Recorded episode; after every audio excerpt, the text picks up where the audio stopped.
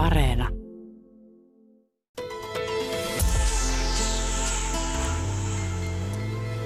Yle Puhe.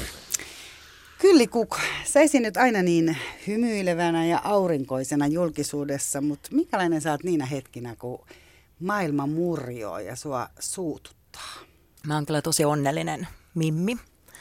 Mä oon saanut sen lapsuudesta. Mun äiti oli tosi positiivinen, valoisa, ihana, ihana nainen. Sitten myös jooga, koska joogassahan opitaan suhtautumaan elämään sillä aika kepeästi ja rakkaudellisesti. Ja, ja sitten vähän niin kuin mä oon ammatilta fysioterapeutti, mä tiedän, että semmoinen niin kuin otsa kurtussa ja hampaita puristella ja hartiat korvissa, se meininki ei edes auta mihinkään. Eli tavallaan, että jos siitä olisi jotain apua, siitä, että olisi koko äkäinen tai vihainen, että kyllähän mä sitten voisin kokeilla, että ihan nastaa kokeilla, mutta on niin kiitollinen ja siunattu, että tämä on mieletön lahja ja mä kyllä nautin tästä lahjasta ja tästä matkan teosta. Että. Mutta kuitenkin sulla varmasti on jotain semmoisia hetkiä, kun sua suututtaa. Sä oot jossain vaikka autossa ja on hirveä liikennesuma tai asiat on mennyt pieleen tai muuta. Eikö muka koskaan? mulle, mulle... mulle ei ole auto. Lähdetään siitä, eikö no leikkisesti. Joo, mä pyöräilen. Paljon. Kesät, talvet mä pyöräilen. Joo, siellä vasta tuleekin näitä vastoinkäymisiä aina välillä. Ei hätää. Mä... Jotenkin se on tapa suhtautua nähdä elämää, koska Joo, mä oon sitä nyt vuosikymmenen harrastanut, että mä oon todellakin mun aivot jo kouluttanut siihen, että hei, hyvä meininki. Ja, ja jos vaikka joskus esimerkiksi Mekelinin kadulla on mukulakiveä ja sitten joskus, jos on mukulakivet on ihan hemskutin liukkaat nimittäin talvella. Ja sitten taas vastaavasti siellä on todella leveä jalankulkutiet välillä tulee siellä reunassa ajeltua, jos joku tosi äkäinenkin ihminen, kyllä mä ihan pysähdyn, pyytelen anteeksi ja juttelen ja kerron tavallaan, että niinku, mua ei saa oikeastaan pois tästä rauhan ja ilon tilasta. Ja sitten mä käytän tätä, jos mua välillä suututtaa, joku en nyt keksi, ehkä ihmisten paha suopaisuus ja just semmoinen kielteisyys ja äkäisyys ja semmoinen niinku, tai niin, niinku suhtautuminen elämään, että, että jotkut ihmiset vaan on tämmöisiä drama queeneja tai kingeja. Mutta sitten mä tosi nopeasti, pari kiroa sanaa vähän sillä rähisen ja ähisen ja tyylin niin kuin koira näyttää hetken hampaat niin kuin mielessä energeettisesti. En näytä kenelläkään hampaita, eikä, mutta se menee tosi nopeasti. Mä pääsen kyllä tosi nopeasti purkamaan sen vaikka sen Eli hetken. sä purat sen sit sillä tavalla Saman aika nopeasti. Joo. Ää, kummalla kielellä? Teet sä sen niinku suomeksi? Tai teet suomeksi. Okei. Okay. Eli suomeksi sanot pari kirosanaa, mutta vaan itsellesi. Eli eikö kukaan koskaan kyllä näe sua vihasena? Mua nähdään vihaisena esimerkiksi silloin, kun me joogassa treenataan vaikka tunne, tunne ilmaisuharjoituksia. Jumalle issini kuulee räkälentää ja, että me tavallaan niin kuin, ja esimerkiksi tantrakurssille tosi paljon puretaan erilaisia tämmöisiä tunneäkäisiä tunne juttuja, että siihen tavallaan niin osaan kyllä todella hyvin heittäytyä. Mutta sitten kun just sitä säännöllisesti, vähän sama, että, että jos tunne roskis on täynnä, se pitää tyhjentää.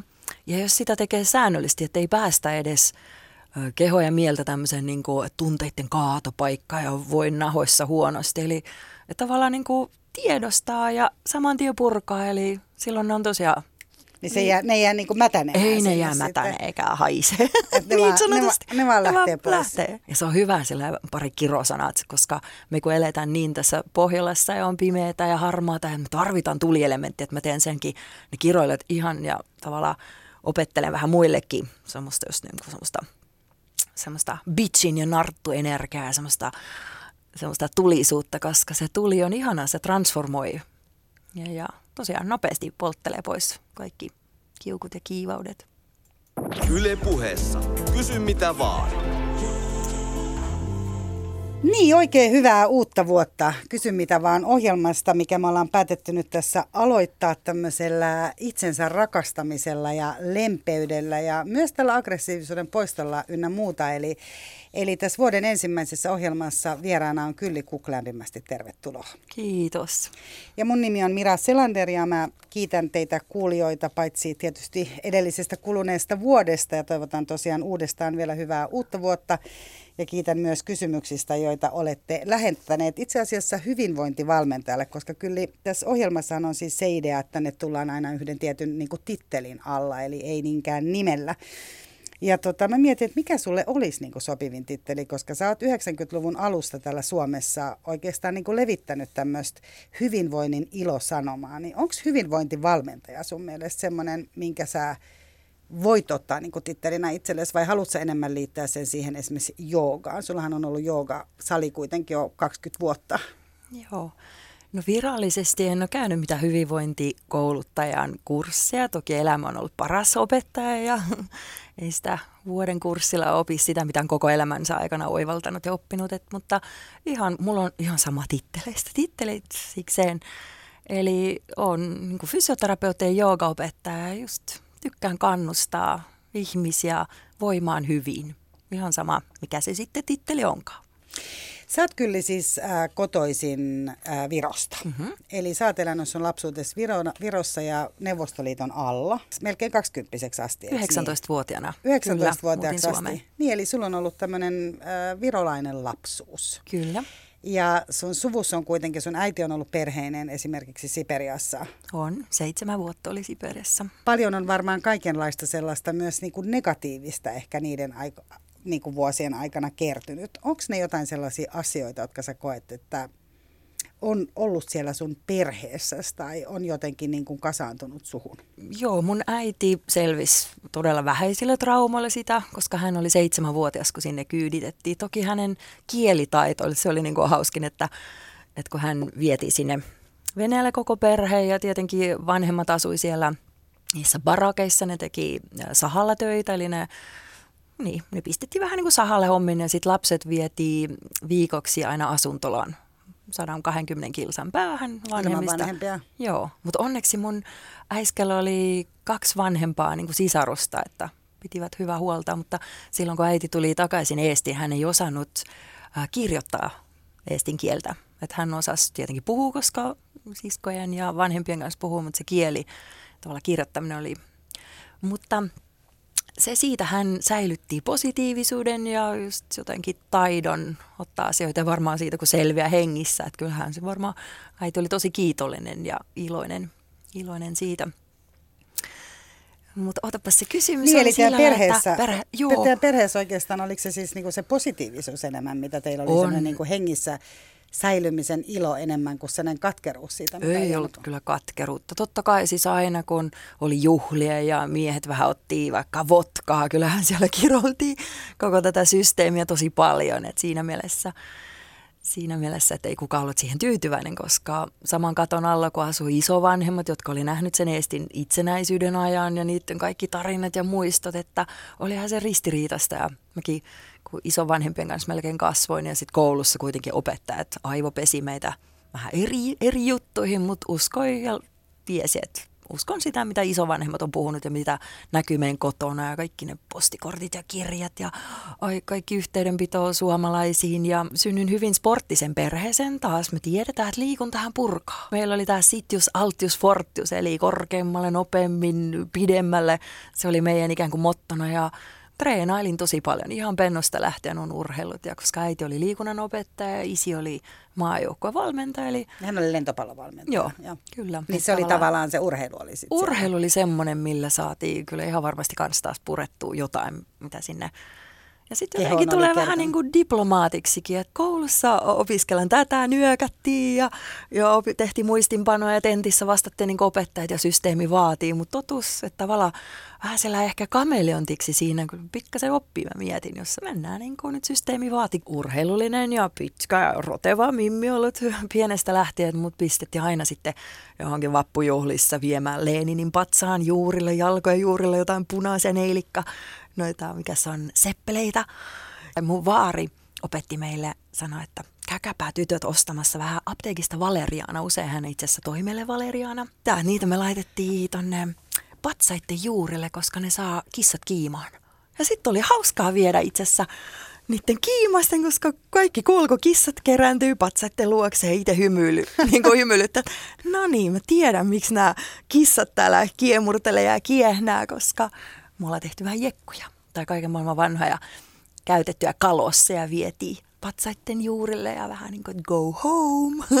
Niin, että oli olti... kuitenkin tässä omia tapoja oli, sitten. Oli, oli. Kyllä me koko ajan jekkultiin jotain, että me selvittiin siitä just huumorilla. Huumorilla selviää kyllä ihan mistä vaan, jos osaa nauraa No, asioille. miten sitten, jos oli jotain, kuitenkin kun oli näitä kipeitä, niin oliko mitään sellaisia, mitä koskaan niin pystyisit kaivamaan esiin? Tiedätkö sä, että vai oliko tosiaan että vaan urheilulla ja huumorilla?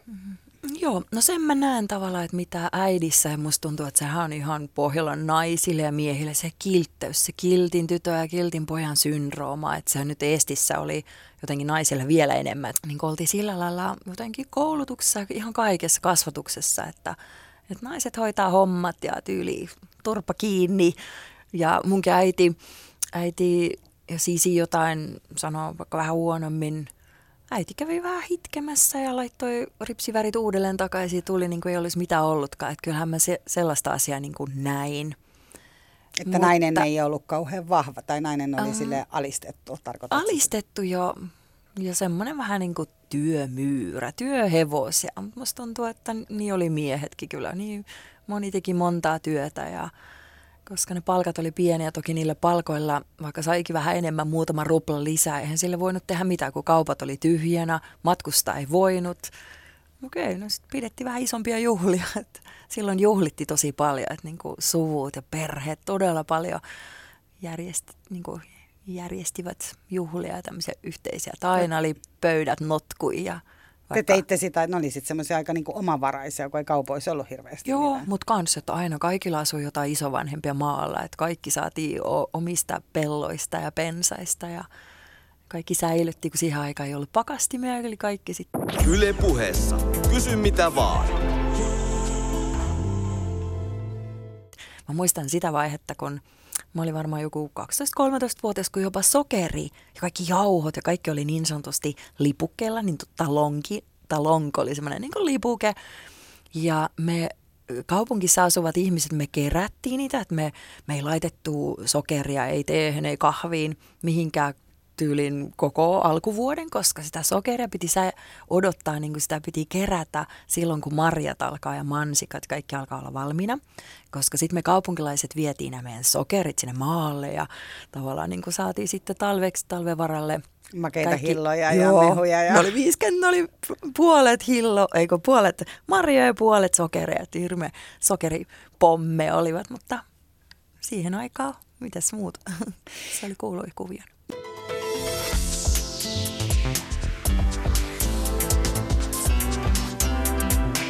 Yle Puhe.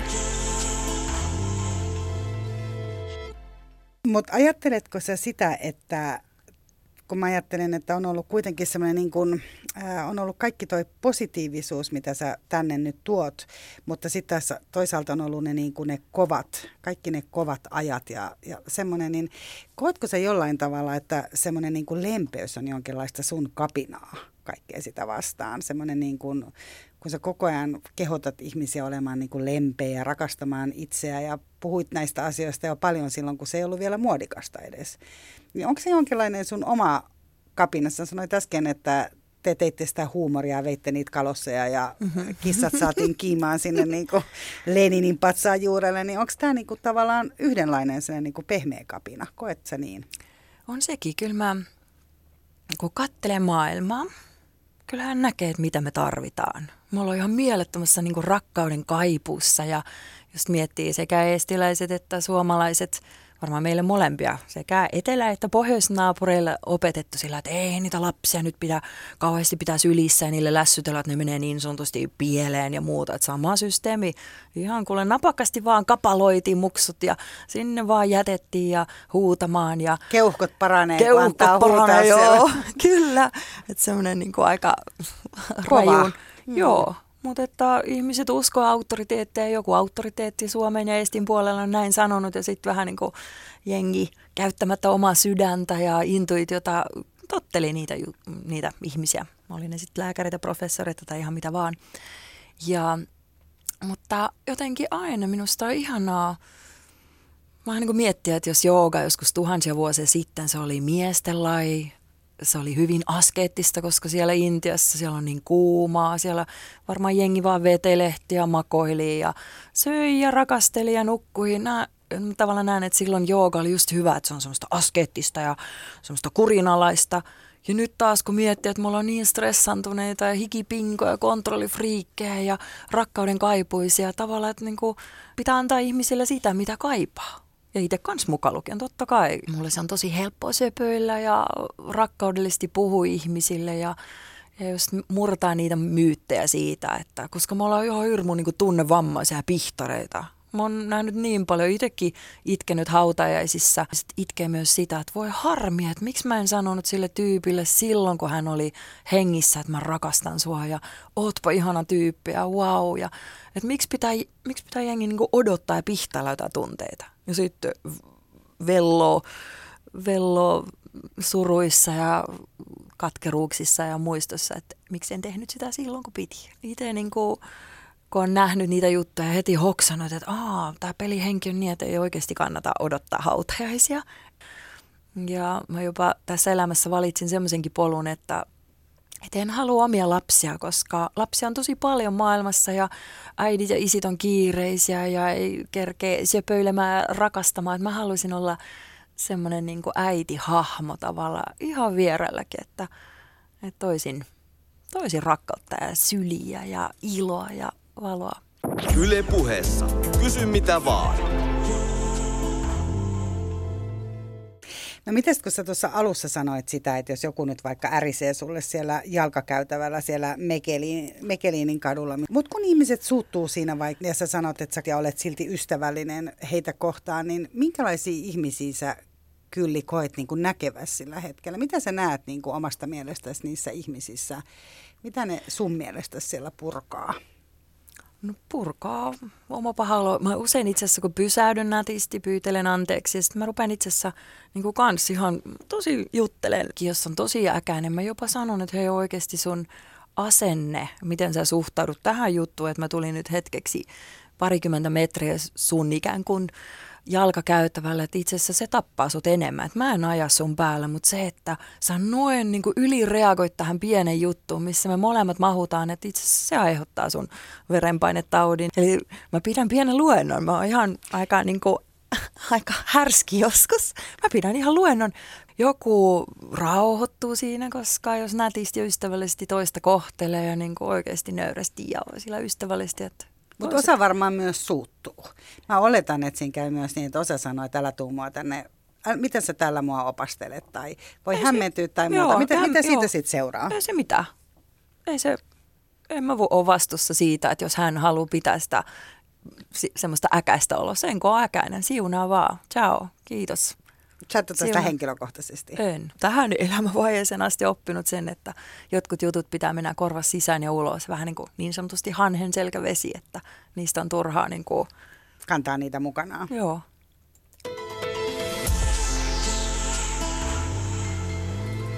Yle Puhe.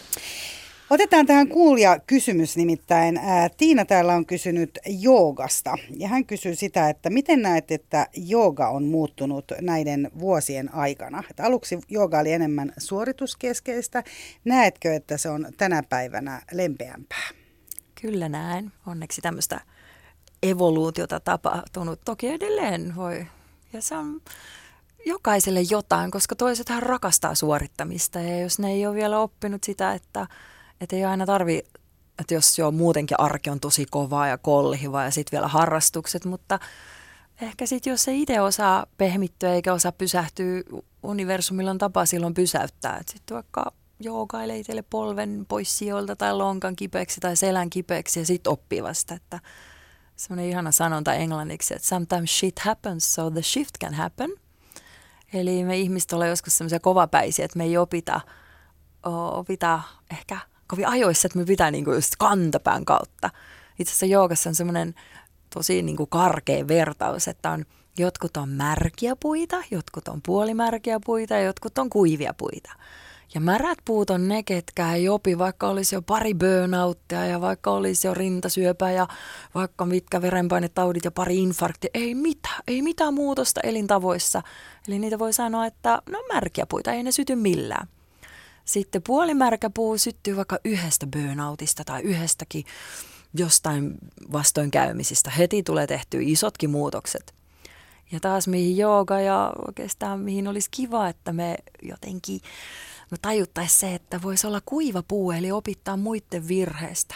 Jokainen nainen, joka istuu kampaaman pöydässä ja jos se itse tilaa naistenlehtiä, mulle ei kotiin tuu naistenlehtiä, mutta kampaamo tuolissa tulee aina selailtu. Sehän on koko ajan tarinoita, että oi vitsi siellä kolmekymppiset naiset kertoo, että vitsi mulla meni hirveän lujaa, että peräsuoli pitkänä kuule mennään viipotin. Valta ja maine ja raha ja nyt pitää paukutella, kun kuule no nyt on semmoinen tilanne ja sitten yhtäkkiä verisuoni poksahtaa päässä ja nyt on vaikka halvantuneena pyörätuolissa ei ole mihinkään kiirettä. Tavallaan, että niistä muiden tarinoista me opittaisimme, että miksi tarvii koko Suomen tai koko Eestin kansan oppii kantapään kautta. Mutta hmm. ei sille voi mitään, että jokaisella on oma tarina ja siellä on suunnitelmia, jos kuuluu, että on niin sanotusti märkä puu, sitten sit on. Mutta uskotko tosiaan tähän, että kaikki tämä, mikä meille niinku tapahtuu, niin se on aina jotenkin opettaa meitä. Täällä Kyllä. itse asiassa kuuntelija nimittäin kans kysyy täällä tästä samasta asiasta. On se nyt aika rankkaa, että jos joku tiedät, että se tekee hirveästi duunia tai hoitaa vaikka lapsia ja perheen hyvin, ja sitten häneltä katkee verisuoni päästä, hän istuu niin kuin pyörätuolissa loppuelämänsä. Onhan se aika niin kuin rankka opetus. On. Hän ei ole ehkä tehnyt itselleen mitään ja sitten niin. loppujen lopuksi hän joutuu niin kuin muiden huolettavaksi siihen. Niin mm. Mikä opetus se sellainen on?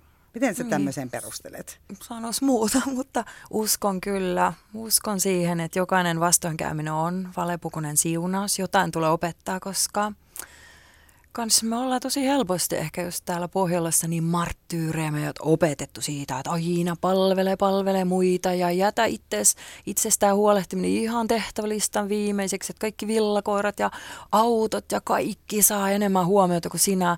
Mutta näet universumilla on idea, että hei, pidä rakas hyvä huolta, että kohtuus kaikessa ja, ja että me nähtäisiin se juttu, että silloin kun sä voit hyvin, että sä kukoistat ja loistat, että sähän pystyt paljon paremmin auttaa muitakin. Varsinkin jos mie, tavallaan minkälaisen taakka siirtymänkin äiti ja isi, jotka eivät pidä itsestä huolta, ne siirtää seuraavalle sukupolvelle.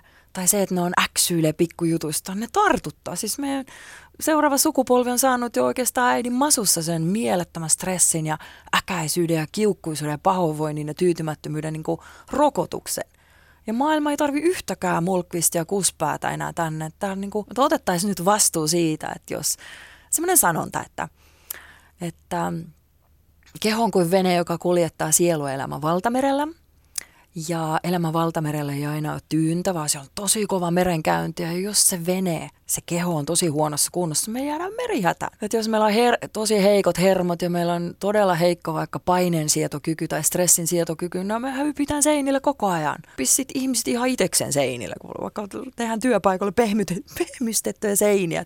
Sen kuvaa hyppää seinille, mutta usein on se, että ne ihmiset alkaa tartuttaa sitä myrkyllistä, äkäistä, hapanta energiaa muillekin. Toki semmoiset työkaverit on opettaja sulle, että hei, älä hemmetissä anna tarttuu tämän paskan sulle tavallaan. Sori nyt, kiroilen, anteeksi. Että sellaista niin kuin, tietynlaista niin kuin, niin. Itsekyyttä ja rajaa. Itsekyyttä ja rajaa, ja kyllä. Mutta miten se nyt vaikka, jos siellä on niinku työkaveri, joka on siellä valvonut tosi paljon, vaikka monta yötä, hän on vaikka, tiedätkö, puolisonsa omaishoitajana tai jotain muuta vastaavaa, ja hän siinä niin kuin äreilee ja haluaisi siellä semmoista huomioon, että joku pitäisi hänestä hyvää huolta, niin miten sä, hän istuu Joo. siellä happamana, miten, hänet, Joo. miten sä hänet hoidat siinä? Okei, okay, kyllä. Jos on tämmöinen, silloin tällä hap, hapan, hapan meininki todella mielelläni ja autan ja kerro, kai se kuuluu hiero hartioita ja, ja koitan piristää tunnelmaa, mutta usein ne ihmiset on vuosi tolkulla, kun persii sammuttaa karhuja. Ja ne kerjää sillä lailla huomiota, mutta ja tavallaan niin kuin käyttää toisia ihmisiä hyväkseen. Se on oman oman roskan kaatamista muille, eli silloin ei pidä ottaa vastaan, koska muuten se, että tavallaan mä myrkytän oma Eli siinä tavalla kaksi ihmistä kärsi. Eli minä kärsin siitä, kun mulla ei ole rajoja, mä en osaa korva sisään ja ulos. Ja plus toinen ei ota ikinä vastuuta. Se kaataa jatkuvasti. Se löytää seuraava uhri. Jos mä vaikka vaihdan työpaikkaa, että en jaksa tämmöisen äkäisen työparin olla, tulee seuraava, jolle kaataa. Mutta näe, että tai nä, jos me nähtäisiin se, että tarkoitus on koko ajan ihmisen kuitenkin kasvaa ja kehittyä ja oivaltaa ja evoluutiossa mennä eteenpäin eikä taantua, mentaalisesti ja emotionaalisesti ja fyysisesti ja henkisesti. Eli että tavallaan, että jos mä uskallan sanoo, että hei, ootko sä huomannut, että, että mä oon jo kaikki mun konstit käyttänyt ja mikä ei autossa et ikinä tee. Ja samassa jamassa ollaan kuin vaikka kolme vuotta sitten, että sama juttu, että hei, nyt, nyt niin kuin pitää tehdä jotain tai täällä ainakaan. Koska ne ihmisetkin, jotka kaataa sitä omaa paha muille, astuu kuvioihin karmalait okei, karmalla on enemmän intialainen termi, mutta Suomessa on aina tiedetty, että niin metsä vastaa, kun sinne huutaa ja sitä mitä kylvät, sitä niitä, niin makat kun petat, eli nämä on ihan suomalaisia karmalain juttuja. Eli tavallaan jos ihmistä alkaisi tajua, että mitä enemmän ne keskittyy kielteisyyteen ja mitä enemmän ne levittelee sitä paha oloa, nehän saa monikertaisesti sen takaisin. Että jos jotenkin meillä koulussa opetettaisiin karman lakeja ja vastuun ottamista itsestään ja vaikka todellakin purkaisi sen, on hän tyynyt, tyyny voi huutaa, sitä voi mätkiä, voi mennä vaikka pari kierrosta juosta rappusen ylös alas ja purkaa sen muulla konstin. Jos sä koko ajan nieleskelet, niin kuin me pohjalla naiset koko ajan nieleskelee miehetkin, Jumalan suikkamme, että se on epäterveellistä semmoinen jatkuva nieleskely, mutta se, että oltaisiin nyt niin, niin kuin rajoja ja rohkeita ja oikeasti puhuta asioita ja ja ukkosenkin jälkeen paistaa aurinko, eli tavallaan niin kuin vaikka tulisikin kopoa ja vaikka kuule siellä sarvet kolise, ei, sitä ei tarvitse pelätä. Että miksi me pelätään? Miksi me ollaan niin hemmetin kesyä ja kilttejä, että me pelätään, että sarvet kolise? Mä, että mä pelkäisin enemmän sitä, että on koko ajan nieleskele ja saa syövän ja kehossa on kauheat tulehdukset ja sairaudet oikein kytee siellä, kun on koko ajan. Että kalistelu ihanaa.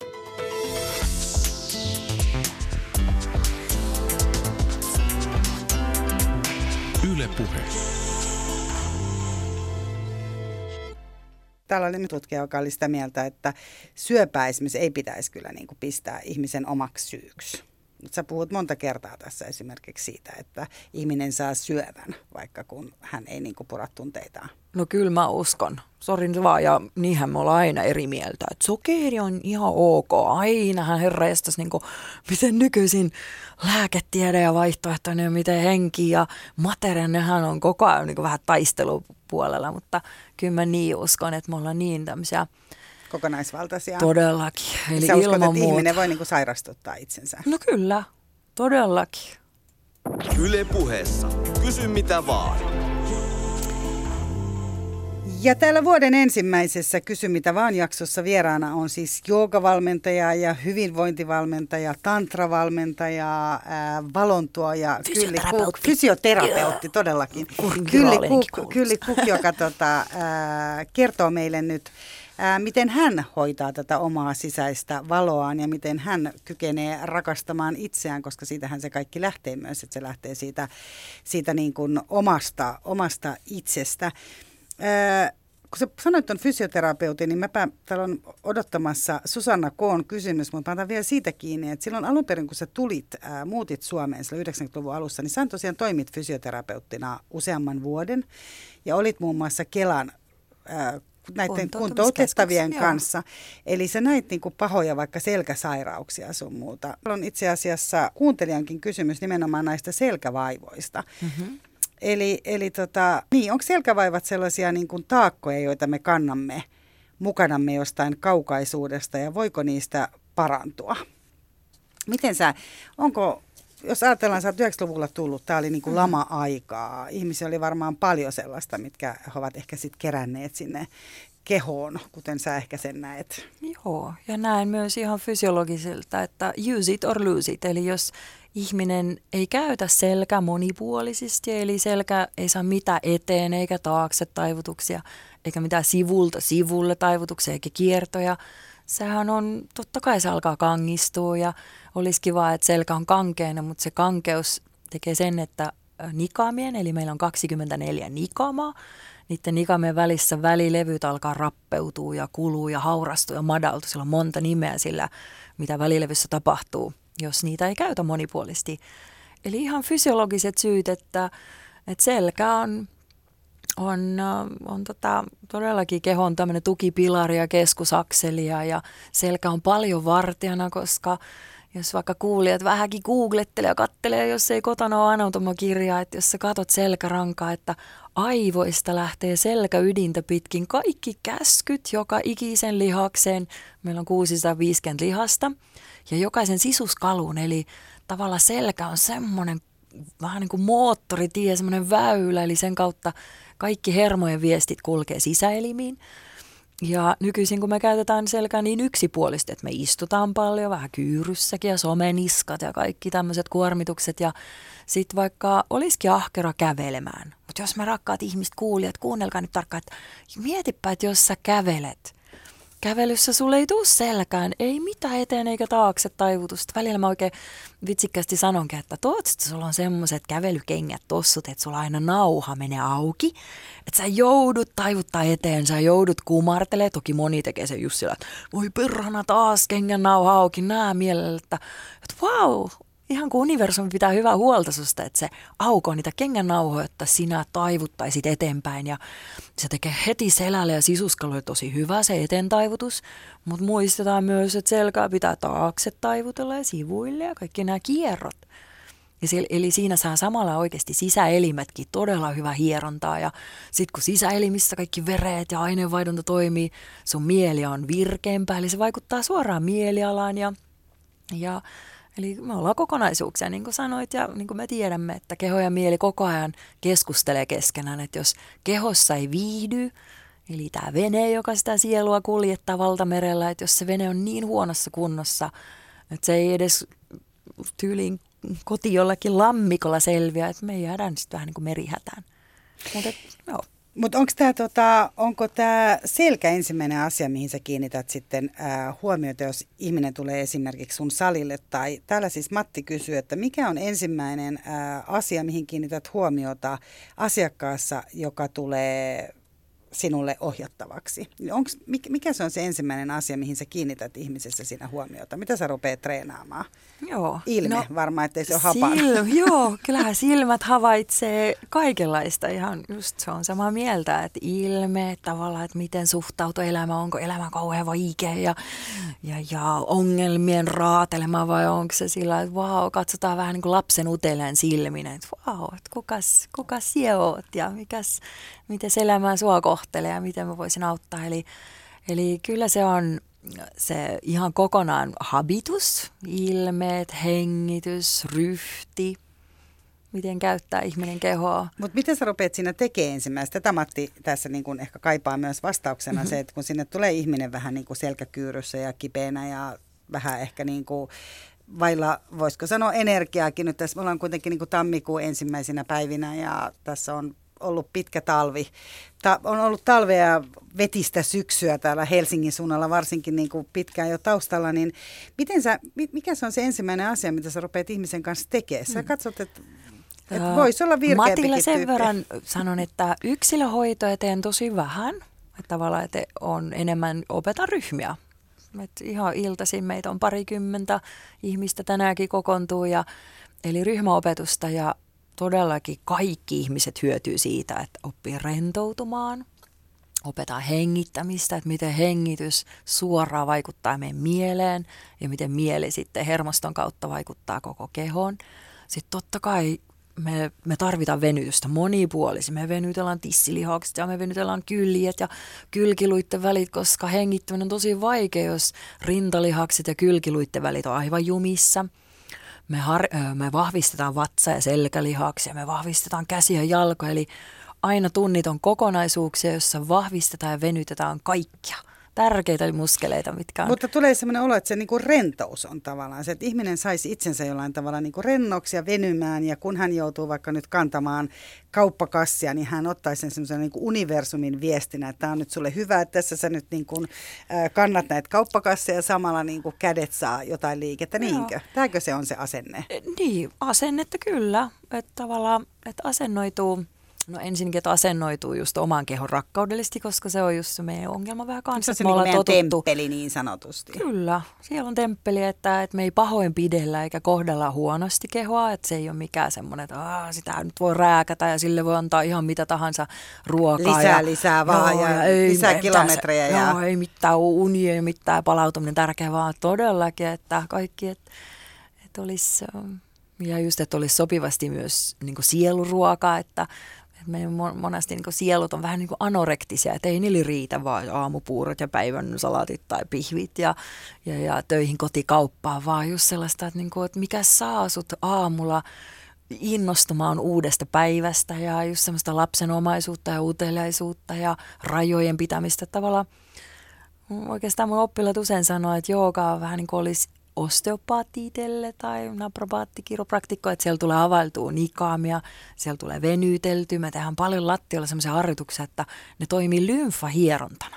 Eli saadaan hierontaa samalla, sitten on korvien välihoitoa, iloa, tanssia, siitä, että tullaan pois siitä, että me, koska kans kun me mietitään eestiläisten ja suomalaisten luonnetta, me ollaan aika sellainen niin kuin, meillä on helppo olla hiljaa ja nysvätä silmät ummessa oikein joogamatolla. Että varmaan sen takia Suomessa ja no nykyisin Eestissäkin joogataan paljon, mutta Suomessahan jooga on tosi suosittua, suosittua koska mm. se on meille luontaista. Että silmät ummessa nysvään omalla matolla, mutta Mä taas tuon aina sitä myös tanssia ja iloittelua ja räväkkyyttä, jos sitä elementti, koska meillä on niin pitkä pimeätä ja kylmää, eli meidän ainevaihdunta ja meidän just se rajojen pitämisen taito, se tarvii tulta, se tarvii sitä kuule välillä oikein kunnon reipasta musaa, oli sitten afromusana tai mikä tahansa, että tavallaan niin kuin, että sytytetään myös se tuli ja se kipinä, kipinä silmiin asti ja mieleen. Tavallaan, että jos miettii, että vatsassa on semmoinen ruoansulatuksen aineenvaihdunnan tuli ja sitten se tuli nousee sydämen, että osataan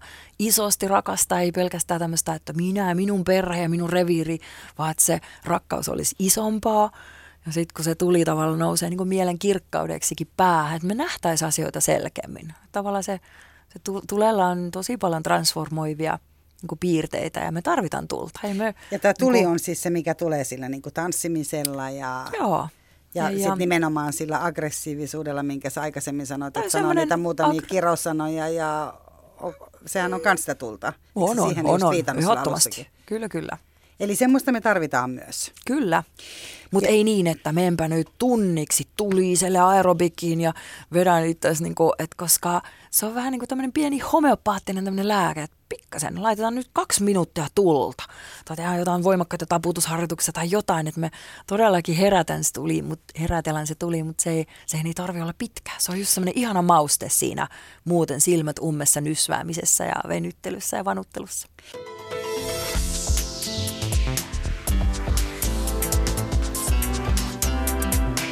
Yle Puhe.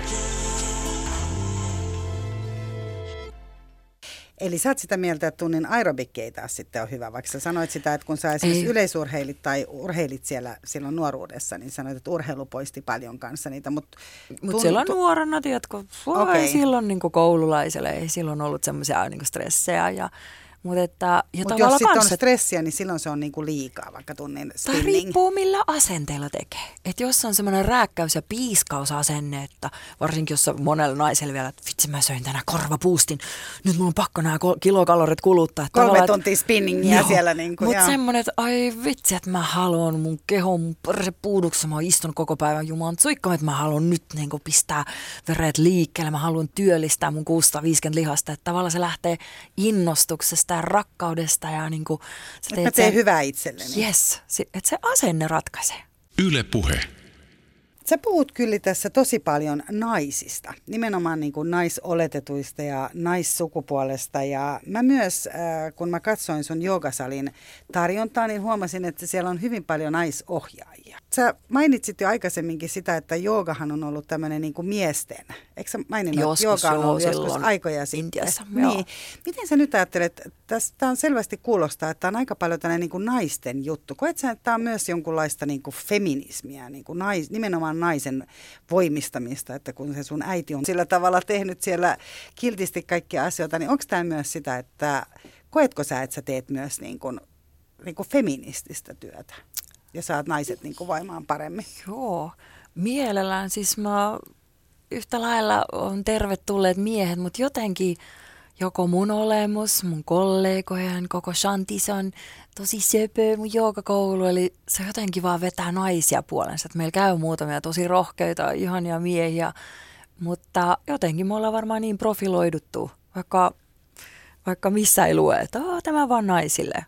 Et jotkut kurssit, tyyli viikonloppu, jotkut tais, naisten tantrakurssit, mutta muuten ihan kaikille avoin, mutta miehet käy sitten jossain muualla ja muutenkin mun mielestä suomalaiset naiset on niin aktiivisia, paljon aktiivisimpia, että välillä oikein mietinkin, että missä ne meidän miehet on. Toki ne käy sitten salilla ja käy lenkillä ja tekee muita juttuja, mutta toki tulkaa miehet joogaa, tekisi niin hyvä teille ja antaa naisopettajan paijata energeettisesti teidän sydämiä ja mieliä, koska, koska jos ei vaikka äiskät ole tehnyt sitä ja jos puolisot on kiireiset ja pienet, on pienet lapset ja ruuhkavuodet, että jostain kyllä miesten sielut ja mielet tarvii ihan yhtä paljon rakkautta ja semmoista lempeyttä, rohkaisua, ihana energia. Tulkaa rohkeammin joogan parin, että ei se ole vaan naisten juttu. Teidän nivelet ja välilevyt ja sisuskalut ja suonet ja imusolmukkeet tarvii yhtä lailla huoltoa. Ja, niin, ja, sä ja mainitsit pää, heti, että on, niin kuin, sä mainitsit heti, että on niin kuin äidin huolenpitoa, kun tuli, tulee kysymyksiin mies. Sä tiedät, että se on vähän niin kuin niin. äidit pitäisi huolta. Niin tavallaan, ainakin mä itse koen, että en niin kuin, että mä oon joogaopettajana hyvin sillä äidillinen. Yle puheessa. Kysy mitä vaan. Tota, luuletko sä, että se myös avasit sitä niin kuin ihmistä puhumaan enemmän? Avautuu niin kuin enemmän semmoiselle niin kuin lempeydelle muuten. Täällä on, ää, mies on mies nimeltä Pekka on laittanut kysymyksen, että miten paljon hyvinvoinnista on kysymys fyysisyydestä ja toisaalta taas henkisyydestä, eli ihmisen mielestä. Eli pitäisikö meidän ensin muuttaa suhtautumista asioihin sen sijaan, että ruvetaan kasvattamaan lihaksia tai jäntevöittämään itseämme? Eli Eli onko se kysymys kuitenkin siinä, että kun sä niin kuin hoidat sitä mieltäsi siinä? Jooga on, sanotaan silloin itse kun 15-vuotiaana aloitin, se oli täysin semmoista akrobaatista jumppaa mulle. Toki se neuvosto Virossa silloin se oli semmoista, se oli salaista kellarissa tapahtuvaa tämmöistä jumppa, salatiede. salatiedettä joogaa, mutta et nykyisin jos joku kysyy, että tavallaan että se on ihan päinvastoin, että se on enemmän tämmöistä mentaalista ja henkisten muskelien vahvistamista, mutta me tehdään se kehon kautta, koska tosi paljon ihmistä on kirjaviisaita. Nykyisin on niin paljon ihania kirjoja, kirjakaupat ja on suomeksi käännettynä hyviä kirjoja, mutta monasti kun me luetaan sitä kirjaa, moni ihan varmasti nyökkää, että joo, minä osaan olla armollinen itselle, joo, joo, mä osaan sitä ja tätä, mutta jooga on ihan konkreettiassa. Sitten kun sä oot siellä joogamatolla, ja sulla menee vaikka oikea ja vasen käsi sekaisin, että jos sä heti huomaat, että sulla on herne nenässä ja sä oot jotain siellä vinkomassa vikisemässä, että minä en osaa, minun minä aina niin sekaisin. Että vähän niin kuin piiskaamassa itse. Sitten näet, että aa, että mä että mun pitää saada ne kaikki ne kirjaviisaudet nyt käytäntöön. Ja on aivan mielettömän mainio konsti, että miten, miten todellakin kirjaviisauden saadaan käytäntöön ihan konkreettisesti joogamatolla siellä sekoillen ja sekoilulle hymyillään. Tehdään jopa sekoilusta, että jee, on tosi nastaa, nastaa sekoilla ja se, että mik, miksi hemmetissä mulla on niin kontrollifriikkejä ja semmoisia hikipinkoja. Sehän meidät hautaa vie se mieletön niin kontrollin tarve, mutta sitten kun löysää pipoa ja kroppa ja nauttii siitä, että ai vitsi nyt meni sekaisin, kun kenenkään, että okei mä ymmärrän, jos aerobikissa jäisi toisten jalkoin sitten vähän joku tämmöinen herkempi, että voi mä aina sotke muiden kuvioita, mutta kun jooga matolla ollaan siellä itekseen ja jooga mattojen välissä on paljon tilaa, eli pääsee hienosti sekoilemaan ja hymyilemään koko jutulle. Yle puhe. Nyt mä otan vihdoin tämän Susanna Koon kysymyksen, jota mä olin tässä aikaisemmin esittämässä. Eli Susanna K. kritisoi hyvinvointitrendiä. Hän sanoi, että hänen mielestään hyvinvoinnin vaatimus on taas uusi vaatimus jo valmiiksi väsyneiden ihmisten harteille. Haluaisin kuulla hyvinvointivalmentajalta, että miten hän auttaisi esimerkiksi minun työssäkäyvän kahden lapsen yksinhuoltajaäidin hyvinvointia, kun ei ole A. aikaa, B. rahaa. Hmm. Kiitos kysymyksestä. Nyt tulee rakas ainut varmaan paljon tällaisia ihmisiä, mutta ähm, se, että kotona mä lähtisin vaikka kotona, mä lähtisin sitä solmoa sitä, että nyt on, mulla ei ole rahaa ja mulla ei ole aikaa. Että kyllähän sä hengität, me hengitetään, nytkin me hengitämme. Me voitaisiin hengitellä tosi pinnallisesti, surkeasti, me voitaisiin olla molemmat sun kanssa täällä studiossa kyyryssä – ja samaan aikaan me voitaisiin olla ryhdikkäänä, selät pitkänä, me voitaisiin hengittää tosi syvään sisään. Se ei maksa mitä, se ei tarvi aikaa sen kummempaa, koska me hengitellään nyt anyway.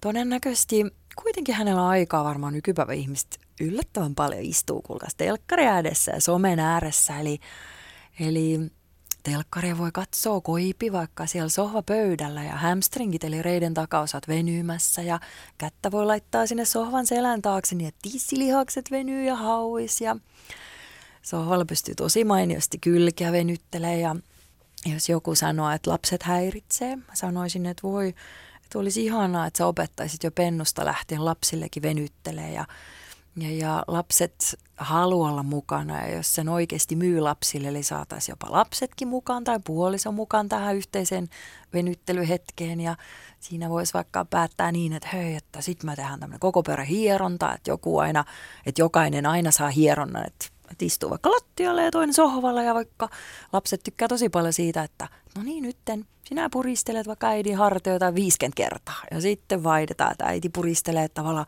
siinä tulee semmoinen niin kuin, ei niin, että aina äitiä pitää hieroa ja äiti ikinä ei anna vastaavaa. Elämässä on tosi tärkeä antaminen ja vastaanottaminen. Ja tavallaan se, että, että opettaisi lapsille heti, no mikä mieletön lahja. Muksut hoppii heti hoi, niin kuin hoitamaan Hekin voi, itseään. niin, niin osaa hoitaa itseään ja, ja niin ne voi antaa. Kyllä. Mutta Susanna kuulostaa tässä aika väsyneeltä selvästi ja myös ehkä just nimenomaan ää, tästä, tästä kysymyksestä paistaa tämä läpi, että kun hän sanoi, että tämä on taas niin kuin uusi vaatimus. No jos Eli... hän luo sen vaatimuksen, mutta sen ei tarvitsisi olla. Että ensinnäkin, jos miettii Susanna rakas, että että jos, ähm, jos on lihakset pääs, keuhkojen ympärillä lihakset päässyt tosi kireeksi, ja hän hengittelee pinnallisesti. Me tiedämme, että 5-7 minuuttia ilman hengittämistä meillä lähtee henki. Mutta jos nyt ihmiset me hengitämme pinnallisesti koko ajan, meitä väsyttää, me ollaan vähän niin kuin puoliksi hengissä.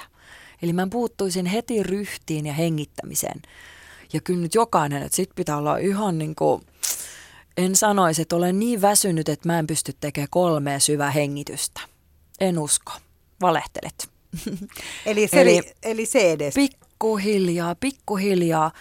Intiassa on semmoinen ihana tarina, että että oli vaikka joku köyhä, köyhä nainen ja se asui jossain ihan ihme hökkelissä. Mutta sitten hän katseli, että oi vitsi, nämä hökkelin ikkunat on niin likaiset, että et, okei mä oon ihan väsynyt ja mulla ei ole mitään rahaa, mutta kyllä nyt käyn hakemassa kaivosta vettä ja pesen ikkunat. Okei, valo alkoi tulvia siihen kämppään se valo ja se, että wow, hän aloitti. Universumi tulee kyllä vastaan, jos ihminen astuu edes yhden askeleen johonkin suuntaan, että ei jää marttyyrinä ja uhrina, että minä olen uhri, minä olen väsynyt ja minulla ei ole rahaa, vaan että sen verran nyt taistelumieltä, sen verran potkin pörsille, sua Susanna, että oikeasti nyt ojennat sen ryhdin ja hengittelet muutaman kerran. Ja se happi ja se ryhti alkaa lähteä veret virtaamaan ja niin edelleen, sä vähän virkistyt ja niin edelleen. No se tarina, Intian tarina kertoo sit siitä, että okei, edelleen ei ollut rahaa ostaa uusia verhoja, mutta sitten se vaikka se köyhä nainen, se vaan sit hullutteli vedessä vähän niin kuin ne verhot, että laittoi se ihanan puhtaan ikkunan ympärille puhtaat verhot ja ne tuoksoi paremmalta ja hän taas voimistui, koska kauneus ja harmonia lisää ihmiselle energiaa. Ja no sitten hän katsookin, että oi vitsi, noi seinätkin näyttää niin nokiselta ja otanpa rätiin ja edes nyt vähän niitä seiniä pesen. Ja pikkuhiljaa hän aloitti siitä, että tyyli pesi vaan yhden ikkunan ruudun ja sieltä alkoi tulla valoa ja toivekkuutta. Ja hän teki ainakin yhden stepin johonkin. Eli tällä pikkuhiljaa, jos mekin aletaan niin rakentaa sitä, jossain vaiheessa huomaat, että wow, mä jaksankin mennä vaikka, vaikka kymmeneksi minuutiksi lenkille. Otan muksutkin mukaan, mennään yhdessä. Ja se sanonta, että fake it until you make it. Että jos me jäädään sillä lamaantuneena sinne, että ei ole tulta, en jaksa. Mutta edes nyt vähän, edes radiosoimaa joku lempparibiisi.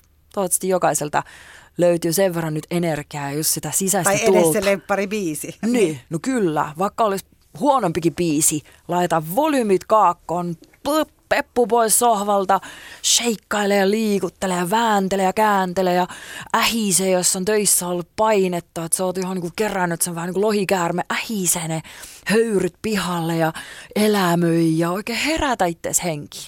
Mun tulee rumin runo muuten mieleen, se on kyllä englanniksi, en tiedä miten kuulijat suhtautuu englanniksi, mutta semmoinen sanonta, että with passion pray, with passion work, with passion eat and drink and dance and play, why look like a dead fish in the ocean of God? Eli meillä mennään talvella, me mennään, moni ihminen lamaantuu, että tulee ihan semmoinen dead fish, kuolleen kalameininki, mutta älä jää siihen jumiin. Herätä itsesi. Musat soimaan ja muutama hengitys. Kyllä se lähtee siitä. Yle puheessa. Kysy mitä vaan. Niin, eli se kuitenkin kyllä jollain tavalla, täällä tosiaan niin kuin studiossakin tuli tämmöinen niin kuin energinen olo tästä, eli mm. mä voin kyllä kuvitella, että näillä sun tunneilla ää, tulee, tulee semmoista energiaa, mutta siis sä ää, sen sijaan, että sä niin kuin puhut tästä ihmisen omasta vastuusta, mutta sä pidät sitä niin kuin positiivisena asiana, että ihminen no, itse po- loppupeleissä on sitten kuitenkin niin kuin vastuussa sit omasta hyvinvoinnistaan sen sijaan, että hän käy koko ajan jostain muualta hakemassa siihen jonkun vastauksen, vaan ihminen pienin askelin. No ehdottomasti, kyllä. Yle puheessa. Kysy mitä vaan.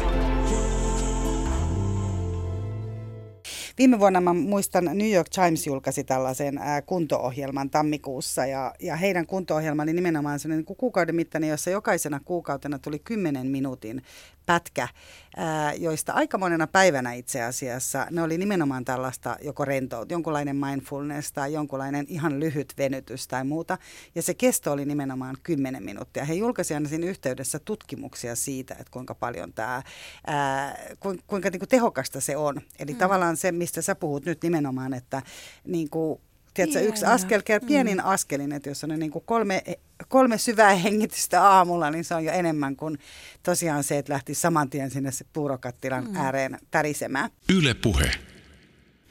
Miten sitten, ää, mites muita neuvoja sä annat? Sä itse asiassa mainitsit tässä selvästi jo silleen niin kuin, ää, sokerin semmoisena asiana, että se ei, kuulosta, se ei kuulostanut semmoiselta, että se on niin kuin positiivinen asia. Mä tiedän, että säkin oot aika kova herkuttelemaan. Sä oot joskus kertonutkin sitä, että kun sä pääsit vihdoin ruokakauppoihin, mitkä pursus kaikkea Kyllä. ihanaa sen Neuvostoliiton ajan jälkeen, niin sä pistit oikein menemään.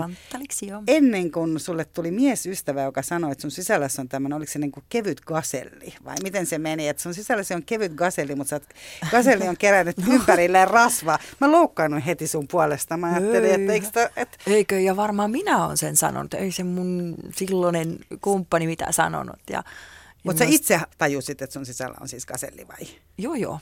Mutta niin. vaan me, välillä me naiset kerätään taakkoja ympärilleen ja rasvan muodossa ja suoja juttuja, mutta Sanotaan, että joo, olen ollut. Mulla oli pitkää, varmaan apua 15 vuotta varmaan, että kakkupäivässä pitää psykiatri loitolla. Mä todella noudatin. Se oli mun aina semmoinen niin luksushetki. Mun, mun ihana ikioma kahvihetki, jossa on joku kakku. Et yleensä pullat, pullat ei ollut niin juhlavia, että mä oikein panastin kakkuihin. Ja lähti oikeastaan mopo karkas käsistä silloin, kun mun kavereita kuoli Estonia-onnettomuudessa. Menivät Pohjaan mun kavereita – ja, ja tota, sitten mä tajusin, että herra jestas, että, että elämä on oikeasti niin kuin arvaamatonta ja elämä on juhlaa, se on tosi arvokasta, never know milloin täältä poistutaan näistä nahoista ja luista ja lihoista ja, ja mä tavallaan niin kuin käänsin, että, että mä juhlistan sillä kakulla.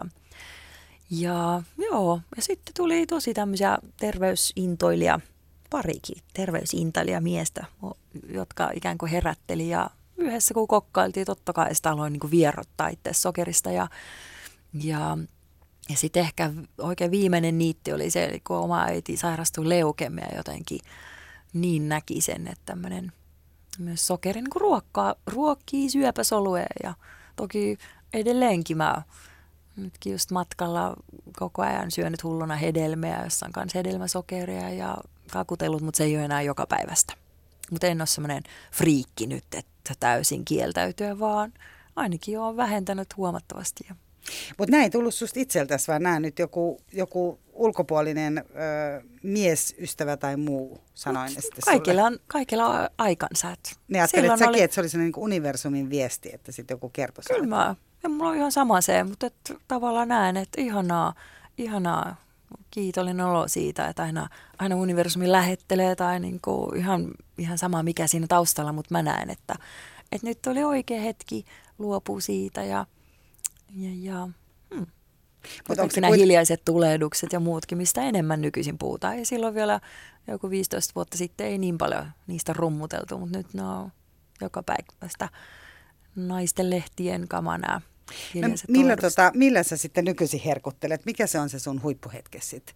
Kyli kuk, kun sä haluat antaa itselle semmoisen. Sä oot antanut nyt meille ohjeita näistä hengityksistä ja lähdetään tästä silleen niin kuin lempeästi liikkeelle. Mutta mikä on sitten se sellainen niin kuin sun herkuttelu ja hyvä hetki?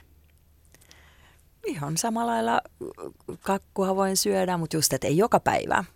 Ja sitä paitsi herkuttelu on sekin, että on hyvässä seurassa ja nauttii ja hengittelee elämän ihanuutta itsensä, että sillähän voi huijata. Että sillä mä itse asiassa silloin, kun mä tosiaan kun mä pääsin sieltä neuvostovirosta ja kun kaupat oli tyhjänä ja Suomessa taas pullotteli, eli mähän söin itseänsä oikein kunnon paksukaiseksi ja pehmoiseksi ja millään konstilla en päässyt eroon kuin vaan just semmoisella, niin kuin, että, että rakkaudella ja söpöilyllä, koska ne söpöt ajatukset, rakkaudelliset ajatukset, varsinkin kun ne on oikein hunajaisia, siirappisia, tiedätte, ne niin kuin vähentää makean, koska usein kans itse asiassa me naiset, hän, kun me tarvitaan elämään vaikka just semmoista lempeyttä, rakkuutta, mehän haetaan sitä usein suklaasta, että mieli niin kuin suun kautta. Pistänpä nyt taas tämän karkin tai suklaan poskeen, että tulee hyvä olo, mutta kun sen voi tehdä ihan mentaalisesti ja henkisesti. Aattelemaan taas, niin kuin, että samalla lailla kun suklaa, jota laitetaan suuhun, on maallista ravintoa, hengitys on niin sanotusti taivallista ravintoa. Ja sitä taivallista ravintoa voi myös maustaa, vaikka sillä, että mä hengittelen nyt suklaan tuokso ittees, tai sitä ihana joku passion, whatever, cheesecakein tuokso ittees. Että mä tavallaan tyydytään ittees energeettisesti. Ja sitten kun on onnellinen, hyvä olo, ei sitä tarvi niin paljon sokeria. Mutta mitä sitten se, että kyllähän on tosi tärkeää se, että ihminen myös onhan missä koossa ikinä, niin hän löytäisi semmoisen niin rakkauden itseään kohtaan. Nimenomaan. Mutta mulla kävi, läs, läski, läskit opetti mulle rakkautta. Koska, koska mä, mä halusin olla se sama urheilijatyttö, mitä mä olin silloin neuvostoaikana. Ja, ja sitten jos se nämä piiskausmenetelmät ei toiminut, sitten mä ajattelin, että okei, kokeillaan nyt tätä lässytyssysteemiä ja se toimii. Niin, eli sä oot sitä mieltä, että tärkein on se, että mitä itse ihminen haluaa niin kuin itselleen, niin se on tärkein. Että jos ihminen haluaa vaikka olla ylipainoinen, niin hän saa olla sitä rauhassa. Tietenkin. Kyllä. Ihan mitä kukin itse haluaa, Kyllä. kunhan vain rakastaa itseään, niinkö kyllä? Kunnioittaa ja rakastaa ja myös kunnioittaa toisia ja rakastaa toisia. Että tavallaan näkee, no joogit näkee luojan kaikkialla. Mä näen luojan sinussa mä kunnioitan sitä ja, ja, ja se on myös ihanaa, ihanaa tapa nähdä asioita ja ihana energia. Hyvä, hei lämmin kiitos. Mä uskon, että tämä on Kiitos. hyvä vuoden aloitus päästä tämmöinen niin kuin lempeys meidän sisämme ja kokeilla, minkälainen tulee tästä uudesta vuodesta 2020, kun ollaan ihan tällä uudella vuosikymmenellä. Wow. Oikein hyvää uutta vuotta myös sulle. Kiitos Kyllä. paljon. Kiitos. Yle puheessa. Kysy mitä vaan.